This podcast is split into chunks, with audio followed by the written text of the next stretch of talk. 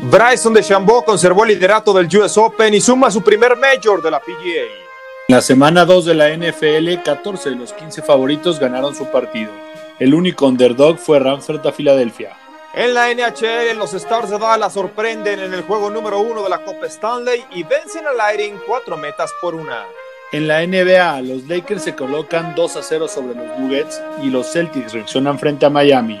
Y en la NCAA este fin de semana entran en acción las universidades del C, porque todo se define en la línea. Arranca en la línea de juego.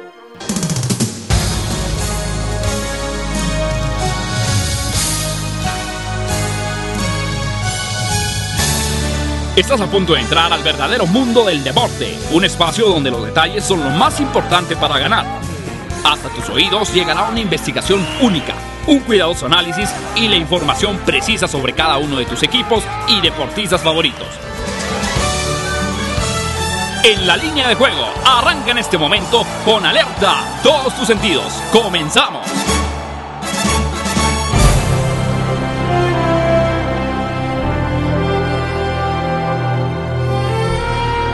Hola, ¿qué tal? ¿Cómo están? Bienvenidos a En la línea de juego, el primer programa de investigación, análisis y estadística de manera previa en el deporte. Les saluda Juan Pablo Faril. Saludo con muchísimo gusto a Sebastián Cortés. ¿Cómo estás, Sebas? Muy bien, Juanpa. Nos fue bastante bien este fin de semana, a comparación en lo personal de empelotados que me fue pésimo.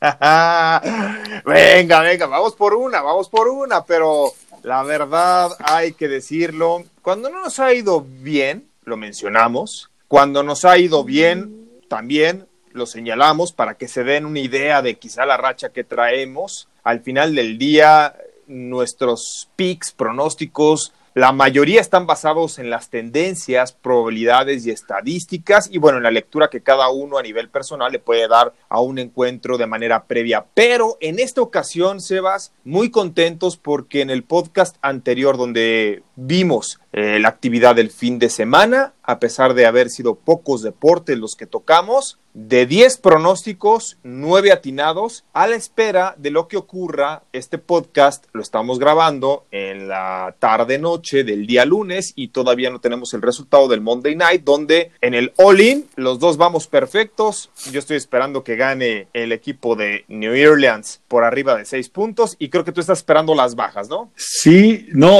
bueno, sí, las bajas. En mi All-In fueron las bajas, pero también dimos por ahí. Ahí, ahí estábamos volteando yo traía a mi querido Oakland y tú traías a los Santos. Sí, pero en el All-In ya no diste a Oakland, creo que no, es bajas. con las bajas. Bajas de 49. Entonces, sí, para que vean, en la serie de Yankees Boston le pegamos a 2 de 3, el de Miami contra Louisville en la NCAA le pegamos a que Miami ganaba, de hecho era underdog, ganó, se dieron las altas. En el Steelers en contra de Broncos dimos a que Steelers ganaba el partido, pero a que Broncos cubría la línea Así que nos fue bien. En el Cowboys contra Falcons nos quitamos de problemas y, e hicimos bien, Sebas, porque al final fue un partido cardíaco. Y dijimos, si hay un pick seguro este fin de semana son las altas. Estaban en cincuenta y tantos, se hicieron casi 80.79 unidades. Así que por más de 20 superamos el over. Y finalmente en el domingo por la noche, Seahawks en contra de Pats, dimos a las altas, pero también decíamos que Seahawks debía ganar por más de cuatro puntos y ganó por cinco. Así que cubrimos. Sí, sí, la verdad es que sí. En cuanto al de Cowboys Falcons, solo en el primer cuarto las altas en vivo ya estaban arriba de 60 puntos. Entonces, la verdad es que está muy, muy cantado. Los Broncos, bueno, más bien los Steelers se salvaron al final del partido. Si no se hubiera lesionado Drew Locke, yo creo que les terminan sacando el juego. Puede ser que sí, ajá. No. Y los Seahawks, pues la verdad es que Russell Wilson está en modo MVP y pues muy, muy, muy, muy difícil para los Pats enfrentarse a eso. Oye, y fíjate que la ten de estos corebacks que no son muy altos, no son el prototipo que desea la NFL.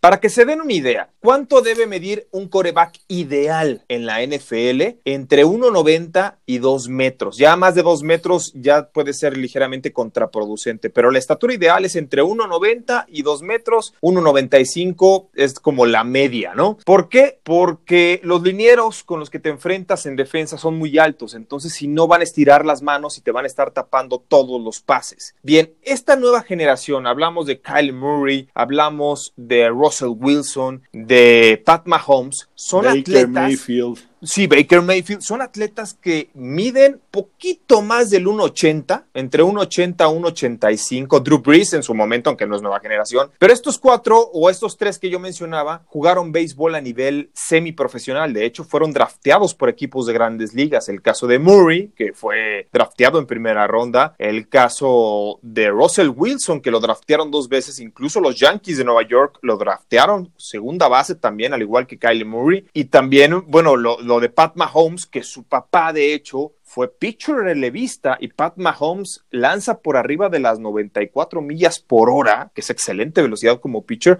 pero bueno, él siempre quiso jugar a la NFL. Qué bárbaro, qué generación estamos teniendo de corebacks en teoría bajitos de estatura, pero muy móviles y que tienen bien dibujado la lectura de las ofensivas y que lo que, lo que vimos ayer, Sebas, con Russell Wilson es para ponerse de pie, porque Pues mira. aparte la única intercepción fue en la primera jugada y fue por un error de su ala Pe- cerrada. Pero, te los voy a poner más sencillo, y lo decían ayer en la transmisión, era la secundaria, que es de las mejores de la NFL de los Pats, porque solo se fue el safety, que salió de, por COVID. Solo, había solo recibió entre 4 y 6 touchdowns la temporada pasada a sus defensive backs y con receptores. Y nada más el día de ayer tiró 4 touchdowns a sus Cinco. receptores. Sí, pero a Ah, sus sí. receptores. A sus porque receptores, el quinto fue al running back, a, a Sí. Chris Carson. Entonces, sí, literalmente lo que estamos viendo con Russell Wilson y si en muchos books tienen la oportunidad, y yo me atrevería a decir que le podrían apostar a ser el MVP de la de, de la ¿cómo se en llama? día- de la temporada y no creo que esté y que pague menos de más mil, ¿eh? Porque sigue Hoy en estando día Russell Wilson Pat y Pat Mahomes. Mahomes. son los dos mejores corebacks por mucho, ¿eh? Por mucho de- del resto. Y mira que Drew Brees es una leyenda, eh, Tom Brady todavía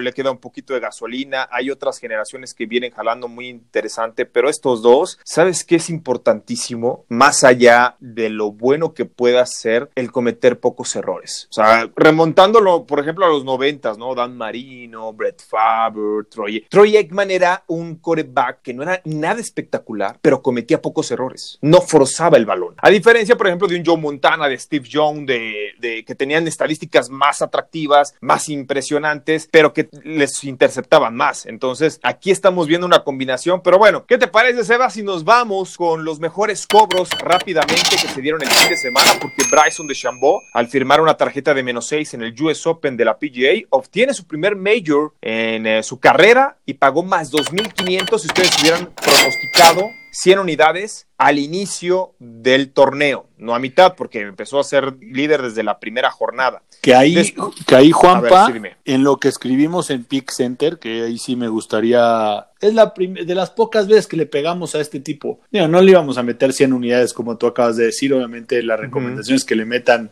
una o cinco unidades máximo. Claro, en el golf, pero lo recomendamos como uno de los tres favoritos para ganar el, el- el torneo porque decían que lo había estudiado mucho y pues, se dio porque fue creo que el único que tiró abajo de par durante todo el torneo.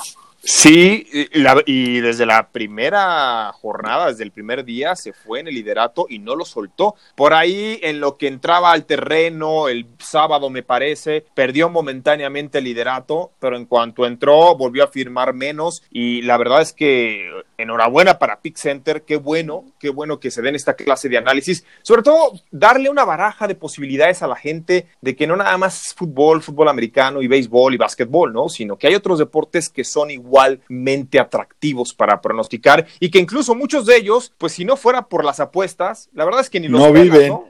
Sí, no, ni los pelas, ni te pasan de noche, ¿no? Entonces, qué bueno, felicidades a Pick Center. Ese fue el pago que más se dio durante el fin de semana. Después, como vamos a tocar un poquito de fútbol debido a que este día no grabamos en pelotados, hay poca actividad a mitad de semana, entonces viene el triunfo del Crystal Palace. ¿Me explicas eso, por favor? Sí, ¿Me tres por explicas eso, uno. por favor? 3 por 1 al Man United. Esto en Old Trafford pagó más 900. No veía yo cómo las tendencias favorecieran al Crystal Palace, pero bueno, se dio el más 900 y eso que no lo tocamos porque pues, pensamos que iba a ser como Fácil, un cantado, ¿no? Pero pues Lindelof decidió hacer cinco errores y pues así no. Nah.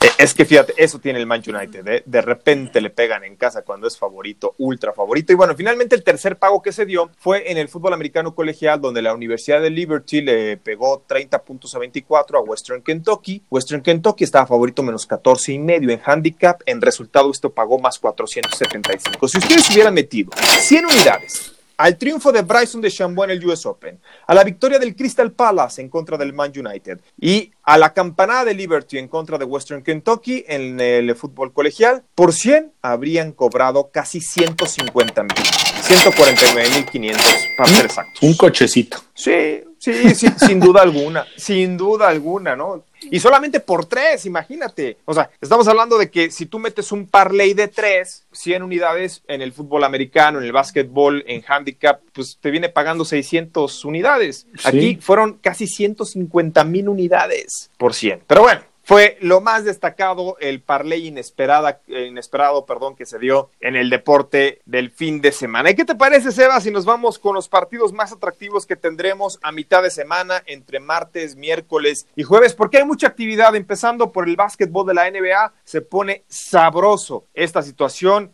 sobre todo más en el eh, este que en el oeste. En el oeste, Lakers, un triunfo dramático sobre los Nuggets con un triple de Anthony Davis faltando un segundo, que para mí ha sido de los mejores finales que he visto yo en mi vida. Fue increíble. Este, sí, sí, sí, sí. Si le van a O sea, los Lakers y a Dallas, pues casi no sufrieron el, el día de ayer.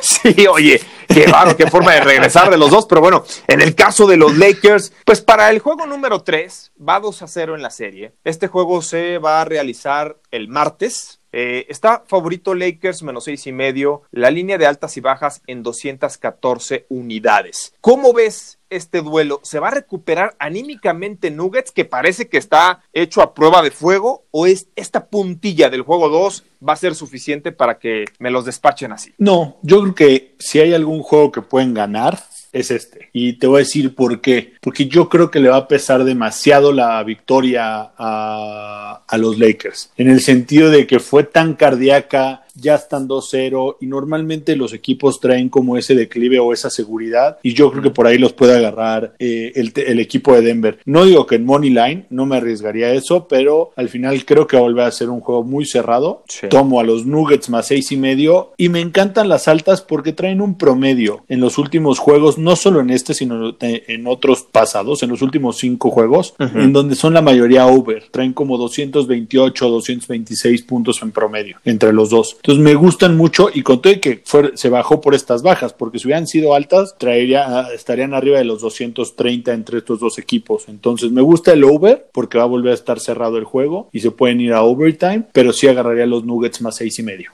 Bueno, recordemos que en esta postemporada, Denver en sus juegos número 3 perdió contra Jazz y perdió ante Clippers, pero no se había visto en desventaja 0 y 2. Había ganado por lo menos el 1 o el 2. Aquí está 0-2. Es muy importante lo que tú señalas, el efecto zigzag que es muy analizado y hay fórmulas específicas para los odds makers. ¿Cuál es el efecto zigzag a nivel de probabilidades y tendencias? Factor necesidad, simple y sencillamente, factor necesidad. Encontramos una serie 2 por 0 en la que se relaja ligeramente el equipo de Los Ángeles y en el que Nuggets es su última oportunidad porque saben ellos que de un 0-3 ante el mejor equipo de la liga que queda actualmente es casi imposible, misión imposible. O sea, si hay un, hay un partido que tienen que jugarse el todo por el todo los Nuggets, es este. a pesar de que está, es este, sí, para regresar. Y déjate contra ah. el mejor equipo, contra LeBron James. O sea, Exacto. que no va a. Pero aquí el, que, aquí el, que, ha brillado es Anthony Davis, ¿eh? Anthony Davis es el que ha sacado la serie para Lakers. Sí, LeBron James es. Su... Pues tuvo doble-doble LeBron James. O sea. Mira, Lakers se ha visto superior, sobre todo en las tablas, en los tableros, en los rebotes. Es ahí donde se ganan los partidos. Así como en el fútbol americano, en las trincheras ganas el partido, es decir, en el contacto dentro de la, línea, la línea ofensiva, línea defensiva. En el básquetbol, el que obtiene la mayoría de los rebotes, por lo general va a ganar el duelo. Y aquí Lakers ha sido superior a Nuggets en ese departamento específicamente, en el juego en la pintura. Entonces, yo voy contigo. Mi pronóstico número uno, vamos a tomar a los Nuggets más seis y medio porque yo estoy de acuerdo con esta situación. Puede ser que gane Lakers, no, no lo he hecho en saco roto, pero me parece que es complicado que cubra ese menos seis y medio. Y mi opción número dos, también la tendencia marcaba hace rato en las fórmulas entre 56 y 59% de probabilidades a las altas. Así que voy con las altas en este partido y voy con Nuggets más seis y medio. ¿Estás de acuerdo en ambas? Me gusta, me gusta, me gusta. Ah, bien, pues mira, las probabilidades, tu lectura, la mía, son tres factores, así que a ver qué tal nos va el martes. Y para el miércoles, esta serie que está ya un poquito más cerrada, Heat en contra de Celtics, conferencia este, Celtics ganó el duelo anterior, ya está 2 a 1 en desventaja, es favorito por tres unidades para el miércoles. Repetimos, tuvieron más días de descanso para que se igualaran un poquito o fueran más al compás de la otra serie, de la otra llave. La línea de altas y bajas está en 210 y medio. ¿Qué te gusta y por qué? Mira, eh, hay un cuadrito que estuve investigando hace poco donde el Miami Heat me gusta. Empecemos. Me voy con Boston porque yo creo que va a ganar Boston en seis juegos. Ok. O sea, no vuelve a perder un juego. Eh, arriesgado, pero. Pero bueno, fíjate si, vemos la, si vemos la actividad del último encuentro, es probable. ¿no? Del juego 1, Miami tuvo 48 puntos en la pintura.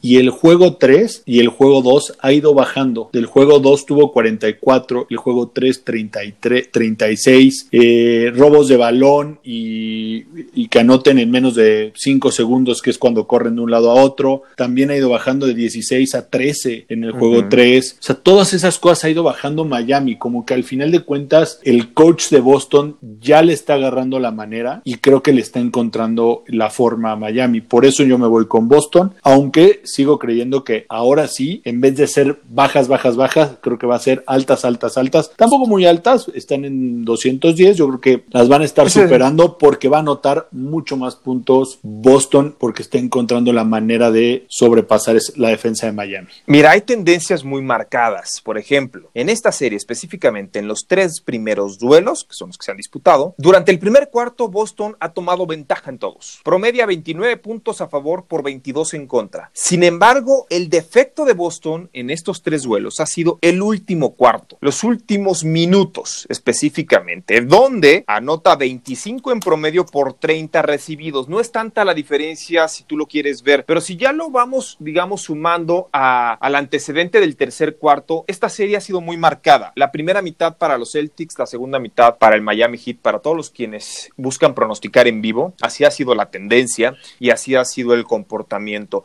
El juego anterior yo sí vi, eh, vi a unos Celtics jugando ya por nota, como saben hacer. Y el Heat sabe que cuando Boston comienza a funcionar, tiene que jugar casi sin errores para superarlo, lo cual no ocurrió en los juegos 1 y 2, donde Boston entregó los partidos con las ventajas que tenían. Sí, porque al final de cuentas no tiene tanto joven, sino tiene mucho Sí, más experiencia y, los de Boston. y lo decía yo en el podcast anterior, eh, anterior, perdón, hay una tendencia de los triples que Boston, me da la impresión que Boston no es que el Miami lo vaya a eliminar, sino que, el- que Celtics puede eliminarse ellos mismos. Si caen en la desesperación del juego 1 y 2. Yo no creo que se vaya a terminar en 6, yo sí voy por los 7. Yo no descarto que Celtics gane mañana, bueno, el miércoles, mejor dicho, eh, en contra de Miami, Ese es- que se ponga 2-2 la serie, pero se va a ir a 7. Mira, Y Juanpa. Sigo manteniendo la fe en que el Heat va a sacar el triunfo. Te voy a decir algo. Los Celtics están haciendo lo que no hizo Milwaukee. Y lo que le criticaron a Milwaukee en los primeros dos juegos es ajustar. Jugaron ajustaron y ganaron. Ajustaron y, y lo han hecho. Y es lo que tienen que hacer en playoffs. Milwaukee no quiso ajustar, quiso jugar como seguía jugando. Y por eso le pasaron por encima. Es lo que yo, lo que yo creo. Pero estamos de acuerdo que mañana Celtics menos tres y las altas. Mira, mi pick número uno, altas. Ok. Mi pick número dos, Celtics. Money eh, es menos tres. Te puedo decir money line, línea de resultado, pero el tres no, no creo que tenga tanto complejo. Yo creo que sí se va a ir dos a dos esta serie. Este, y veo muy complicado. Bueno, vamos a ir por las altas para, para 3-1. ponerlo en nuestro. Sí, vamos nuestro con las altas, ¿no? En un récord vamos a homologar, ¿no? Sobre todo los que estamos llegando a un acuerdo mutuo, es altas de 210 y medio, que sí, muchos dicen, es que las bajas, es que las bajas, sí, o sea, tú puedes tener cinco partidos consecutivos de bajas, pero si el promedio de esos cinco juegos está en 212, por darte un ejemplo, y de repente la línea total te la, te la, te la bajan a 210, pues por muchas bajas que tú vengas haciendo, sacas el promedio y, pinta para altas. Esto es muy importante también a la hora de analizar, pero bueno, eso es lo que concierne al básquetbol de la NBA, el deporte ráfaga, y ahora sí nos vamos con el rey de los deportes, el béisbol de las grandes ligas, porque hay una serie muy atractiva. Dos equipos que prácticamente van a estar en playoffs. Bueno, el caso de los Dodgers ya, ya amarró, Atléticos de Oakland también, y que se espera sean protagonistas. Dodgers con marca de 38-16, Oakland 33-20, serie interligas, martes, miércoles, jueves. Para el martes, Dustin May en contra de Frankie Montas. El miércoles, el mexicano Julio Urias, que no ha perdido en esta temporada en contra de Sean Manay. Y para el jueves todavía no hay determinados los abridores. ¿A quién ves con ligera ventaja para esta serie que luce muy atractiva, Sebas? Mira, al final de cuentas, pues son dos equipos de postemporada que van a llegar encarrilados y todo. Como aquí bien dice, los Atléticos están 3-1 en sus cuatro previos, pero lo más importante están 8-3 versus Dodgers en los últimos, en los, en los 11 pasados que han jugado. Entonces, lo que viene con un, con una, un dominio de los Atléticos versus los Dodgers, por, y por esa razón, y más o menos promedian entre 9 y 10 carreras en esos 11 juegos. Entonces, me gustan mucho los Atléticos para que ganen la serie 2-1 Ah, ok. y para que las altas se vayan 2-1 también en la serie. Mira, yo concuerdo, estoy de acuerdo contigo en las altas. 2-1, por lo menos. Sí, pero donde me surge la duda es si realmente Oakland puede ganar 2 de 3 a Dodgers. Eh, Julio Urias, yo sé que Julio Urias en la salida de este miércoles, Sebas, te lo puedo firmar, se juega su lugar en el departamento de abridores para la postemporada. Porque a pesar de que va 3 y 0 en marca, de que tiene una efectividad de 3.49, de que los Dodgers han ganado la mayoría de sus aperturas más allá de si sale sin decisión, esto a ser fundamental. ¿Cómo te comportas tú, Julio Urias, prospecto número uno de todas las grandes ligas, ante un equipo contendiente que probablemente te los puedas topar en una serie mundial? Esta salida va a ser, debe ser fundamental y me parece que Julio Urias tiene los tamaños para llevarse la victoria. Está bien, Por me, tal motivo, me estás hablando de un juego. de un juego, sí, pero el de martes me da la impresión de que Frankie Montas, ay, es que es un pitcher muy inestable, mira. Frankie Montas es muy inestable. No es que Dustin May diga, wow, pero Frankie Montas, creo que los juegos de martes y miércoles se van a ir al over, pero que sí tiene cierta Ya está la del jueves para, que de- te voy a dar los A dos ver, ¿quién pitchers del jueves para que te sientas en confianza. Ya, mayor certidumbre, Mike Fires ¿ok? y Wolver, Walker Buller. Walker Buehler, que Walker Buehler es un excelente pitcher, pero viene de la lista de lesionados. Entonces, eh, Bajo ese esquema, Voy 2-1, 2-1 Dodgers, 2-1 Ay. altas. Bueno, nos va- traemos parejo, parejo lo de las altas. Ya no te voy a discutir más y vámonos al Thursday Night Football. ¿Cómo ves, Juanpa? Sí, jueves por la noche, todavía no cierra el Monday Night, no sabemos el resultado, pero lo decíamos en el teaser, Sebas, 14 de 15 favoritos entre jueves y domingo ganaron su partido. Solamente un underdog, un underdog que fue Rams contra Filadelfia y eso que no era tan underdog, o sea, salió más dos o, se- o cerró más dos. ¿Qué te gusta? Pero sobre todo, no, no tanto para ganar Jacksonville contra Delfines, sino para cubrir ese menos 3 que sale Jaguares y el over-under que sale en 47 y medio. Mira, yo tengo una tendencia solo y, y algo que normalmente trato de seguir los jueves y es apostarle al local. ¿Por qué? Porque normalmente el visitante viene de viaje corto, depende cuántas millas este, vuelen. Entonces yo voy una, Dolphin más tres, pero ahorita firmado, pagado, hasta facturado te lo pongo. Y la simple razón es meterle 28 puntos a la defensa de los Bills en casa, sin receptores, sin corredor que alguien me sepa decir su nombre, que me, alguien me supiera decir su nombre antes de que empezara la temporada. Y con Fitzpatrick, algo debe de tener. Y la verdad, yo, no le creo a Minshew, no le creo, a, no le creo a, los Jaguars. No, la temporada pasada pasó lo mismo cuando entró Minshew, tuvo dos, tres juegos de estellos muy bonitos, pero la verdad es que Brian Flores está haciendo muy buen trabajo con Miami, le peleó a los Pats hasta el último momento, perdió 21-11, no se me hace perder en Boston de esa manera, no se me hizo tan mal, ¿no? Entonces, la verdad es que yo me tengo que ir con los Dolphins, eso sí, desde ahorita que me encantan las bajas. ¡Wow! Las bajas. Sí. Bueno, mira, las bajas se dieron en cinco de los seis enfrentamientos previos entre ambos, en los que promediaron 32 puntos. En este momento hay una tendencia, aunque yo sé que mucha gente está esperando a que termine el Monday Night para realmente analizar el juego del jueves por la noche, hay una tendencia muy clara hacia las altas. Mi pronóstico, fíjate que ahora sí no vamos a coincidir en nada, mi estimado Sebas. Yo voy con Jaguares y Jacksonville, voy con Jacksonville para que gane menos tres. De lo que he visto en la temporada, me da la impresión de que, sobre todo ese partido en contra de Tennessee, eh, tuvieron mala suerte al final, por un lado. Y en cuanto al over y under, me hace demasiado ruido el hecho o el factor de que esté muy arriba esta línea, de que a pesar de lo alta que está en 47 y medio, la mayoría de los apostadores o de las apuestas que se han desarrollado en este día han ido a las altas. Entonces, mi opción número uno, Jaguares de Jacksonville menos, menos tres. Y si la tendencia obedece, deben de hacerse las bajas Ahí sí te acompaño. Bajas y Jacksonville. Tú vas bajas y, Delfines. y Dolphins. Venga, venga. Y nos vamos con el clásico del fútbol americano colegial. Este partido va a ser el sábado, pero lo queremos tocar porque el próximo podcast va a estar cargado de Fórmula 1, de UFC. Hay dos peleas de campeonato en el UFC 253, que ha sido nuestra especialidad de la casa, donde nos hemos ido casi invictos, por lo menos atinándole al 90%. Entonces, oye, con dos peleas de campeonato tenemos que retomarlo, ¿estás de acuerdo? Eh, ahí sí te tengo que dar a que pues, yo le trato de atinar, pero ahí sí tú eres el experto, igual que en el tema un poco más, en el tema de béisbol, hay que ir un poco con el, con la corriente, como dirían.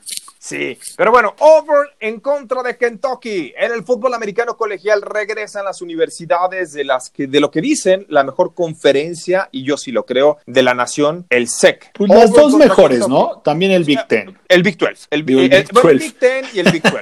sí, la verdad es que yo conozco mucha gente especialista, eh, especialista perdón, que decía, no, es que el SEC es abajito de la NFL y muy por encima de los demás. No, no, no, no, no, tampoco. O sea, sí tiene las mejores universidades o calidad, sí, pero de eso a que esté un escalón más arriba, no, en el Big Ten y en el Big 12, lo hemos visto con Ohio State, lo hemos visto con Oklahoma, con los Sooners, pues son equipos que se le ponen enfrente a cualquiera sin problema alguno. Bueno, este partido, Auburn, favorito menos 7 en contra de Kentucky derrotó en los últimos dos a los Wildcats 37-34 en 2010, fue con actuación de Cam Newton, donde era la época donde Cam Newton era Superman, ¿no? Por eso le decían Superman, porque Cam Newton hacía todo en ese equipo. Como en los Pats ahora. Sí, y en 2015 ganaron 30-27. ¿Cómo ves este juego, Sebas? Mira, es un clásico, y eso, y eso hay que tomarlo como es, es como un divisional dentro de lo que es la NFL, por lo que normalmente en ese, en, en ese tema, cuando la línea está arriba de 5 puntos o seis puntos, si eres un poco más estricto, te vas por el underdog. Simplemente porque normalmente son juegos cerrados, no importa en qué nivel llegue cada uno. Okay. Algo pasa que se igualan en el campo de juego. Sí. Y es y el ejemplo que, que acabamos de ver es Miami contra Bills o hace dos temporadas cuando le ganó Miami a los Pats. Entonces, ¿sabes qué? Yo, si a mí me preguntas, me gustan Kentucky más 7, siempre y cuando no baje de 6 puntos, ¿eh? Ojo. Ok. sí, no creo que vaya a bajar, ¿eh? No creo que vaya a bajar. Porque puede llegar. Y las altas normalmente son. Es raro que, que, sea, que sea un juego de bajitas. Mira, estoy de acuerdo en todo lo que señala. Sin embargo, hay que recordarle a la gente que el corredor, Lynn Bowden, quien ahora ya está con Las Vegas, con los Raiders, desde mi punto de vista, es el año pasado era el corredor más completo. Él, él, él estaba con Kentucky. Entonces, haz de cuenta que del equipo que tenían en 2019, pues le quitas a su mejor hombre, al más decisivo, al que los llevó a ser uno de los mejores ataques terrestres y le pones a un corredor promedio, average. Esa para mí es un factor fundamental. Y el otro es chequen al receptor abierto, Seth Williams. Es uno de los mejores prospectos que hay para la NFL con el equipo de Auburn. Me da la impresión de que va a acabar con la defensiva secundaria. Mi pronóstico para este juego, yo me, me dejo de altas y bajas, voy con Auburn a que va a ganar por más de un touchdown. Así, este es mi pronóstico. ¿Tú vas con Kentucky? Me da gusto que en las últimas dos no hayamos coincidido. Me da gusto. Sí, es válido, es válido. Y bueno, ¿qué te parece si nos vamos rápidamente con el dato previo al evento estelar? Porque el dato vamos a tocar eh, cortesía de empelotados, vamos a tocar un partido de fútbol soccer. Y es que el Bayern Múnich es favorito menos 300 en la Supercopa de Europa en contra del Sevilla. Y resulta que cuando el Bayern aparece favorito con cuota superior a menos 270 a nivel continental, hablamos de Champions, Europa League y Supercopa, tiene marca de 47 victorias, 6 empates y solamente 3 derrotas. Las 3 derrotas fueron en contra de Bate y Rostov, esto en Champions, y en contra del Anderlecht en la Europa League. Así que de esta forma abrimos con el evento estelar, Sebas. Bayern Múnich contra Sevilla, jueves, Supercopa de Europa. ¿Quién te gusta este duelo? ¿En serio? Mira, la pregunta creo que en serio aquí sería, agarras al Bayern Múnich menos uno en una final. En una final y contra un equipo que sabe jugar como underdog. Pues sí, pero, o sea, neta, contra el Bayern Múnich. o sea, hasta el Barcelona fue underdog. Hasta el City hubiera sido underdog. Quien me dijeras hubiera sido underdog. Sí, haces un Dream Team de entre lo que queda y habría sido underdog. Entonces, si vamos a eso, al final de cuentas, yo te diría, agarro al Bayern Múnich, menos un gol. Ok. Y las altas de hasta tres goles. Ya tres y medio no. Me cubro con los tres por el tema del push y porque es una final y todo. Eh, ya vimos eh, eh, lo que pasó en- con el París, que fue Sí, 1-0. sí, Entonces, ese sería mi pick. La verdad, no hay mucho que analizar. O sea, el Bayern Múnich le metió 8 al Schalke. El Paris Saint Germain en una final de Champions lo tenía underdog en casi más 200. Sí. Al París. Mira, mira, sí, yo estoy de acuerdo con todo eso, pero a favor del Sevilla hay algunos factores para considerar. Sobre todo cuando tomas el más uno, ¿no? Que el empate se dio en cinco de las siete finales más recientes de Supercopa. Claro, al final, el ganador de la Champions, por lo menos recientemente, tiene récord de seis títulos por uno perdido en contra del monarca de la Europa League. Es decir, la tendencia favorece a la Champions, que en este caso es Bayern Múnich, pero el empate se ha dado en cinco de las siete finales anteriores. Ahora, por el otro lado, sí, Sevilla perdió sus últimas tres Supercopas de Europa, a las que llegó, dos de ellas en la prórroga en contra del Real Madrid en 2017 y frente al Barcelona en 2015. Para no hacer tanto número, volvimos a, a lo mismo. ¿sí? Bayern Múnich. No, es que imagínate, das algo que no sea Bayern Múnich y bueno, es como estarte disparando en el pie. ¿Estás de acuerdo? Sí. ¿No? Van a decir, bueno, este que sabe, ¿no? O, O sea- que ha visto. ¿no? Pues es que la verdad, ahí, ¿qué te digo? Sí, entonces vamos con el Bayern Múnich, menos uno, y voy también con las altas, sobre todo después de ver al Bayern el fin de semana, el viernes 8-0 al Schalke, el Schalke sin ser un mal equipo, dices, bueno, Dios bendito y Dios bendiga a la Bundesliga con lo que les espera a los demás equipos mortales y terrenales. Tu Olin, Sebas. Mi all-in, Miami más 3 Ok. Ah, eh, a Miami más 3 en eh, NFL. en NFL, en Thursday Night, con los Celtics menos 3 Ok. y el over de Lakers y Nuggets. Bien, yo voy con el- las altas también de Nuggets en contra de Lakers. Voy con las altas del Heat frente a Celtics. Y voy para el jueves por la noche con Jaguares de Jacksonville menos 3. ¿Cómo estás en redes sociales? De Pick Center en, en Twitter, Instagram y Facebook, Pick Center. Venga, yo estoy como arroba FarilJP en Twitter, arroba Juan Pablo Faril en Instagram, en ambos como en línea de juego.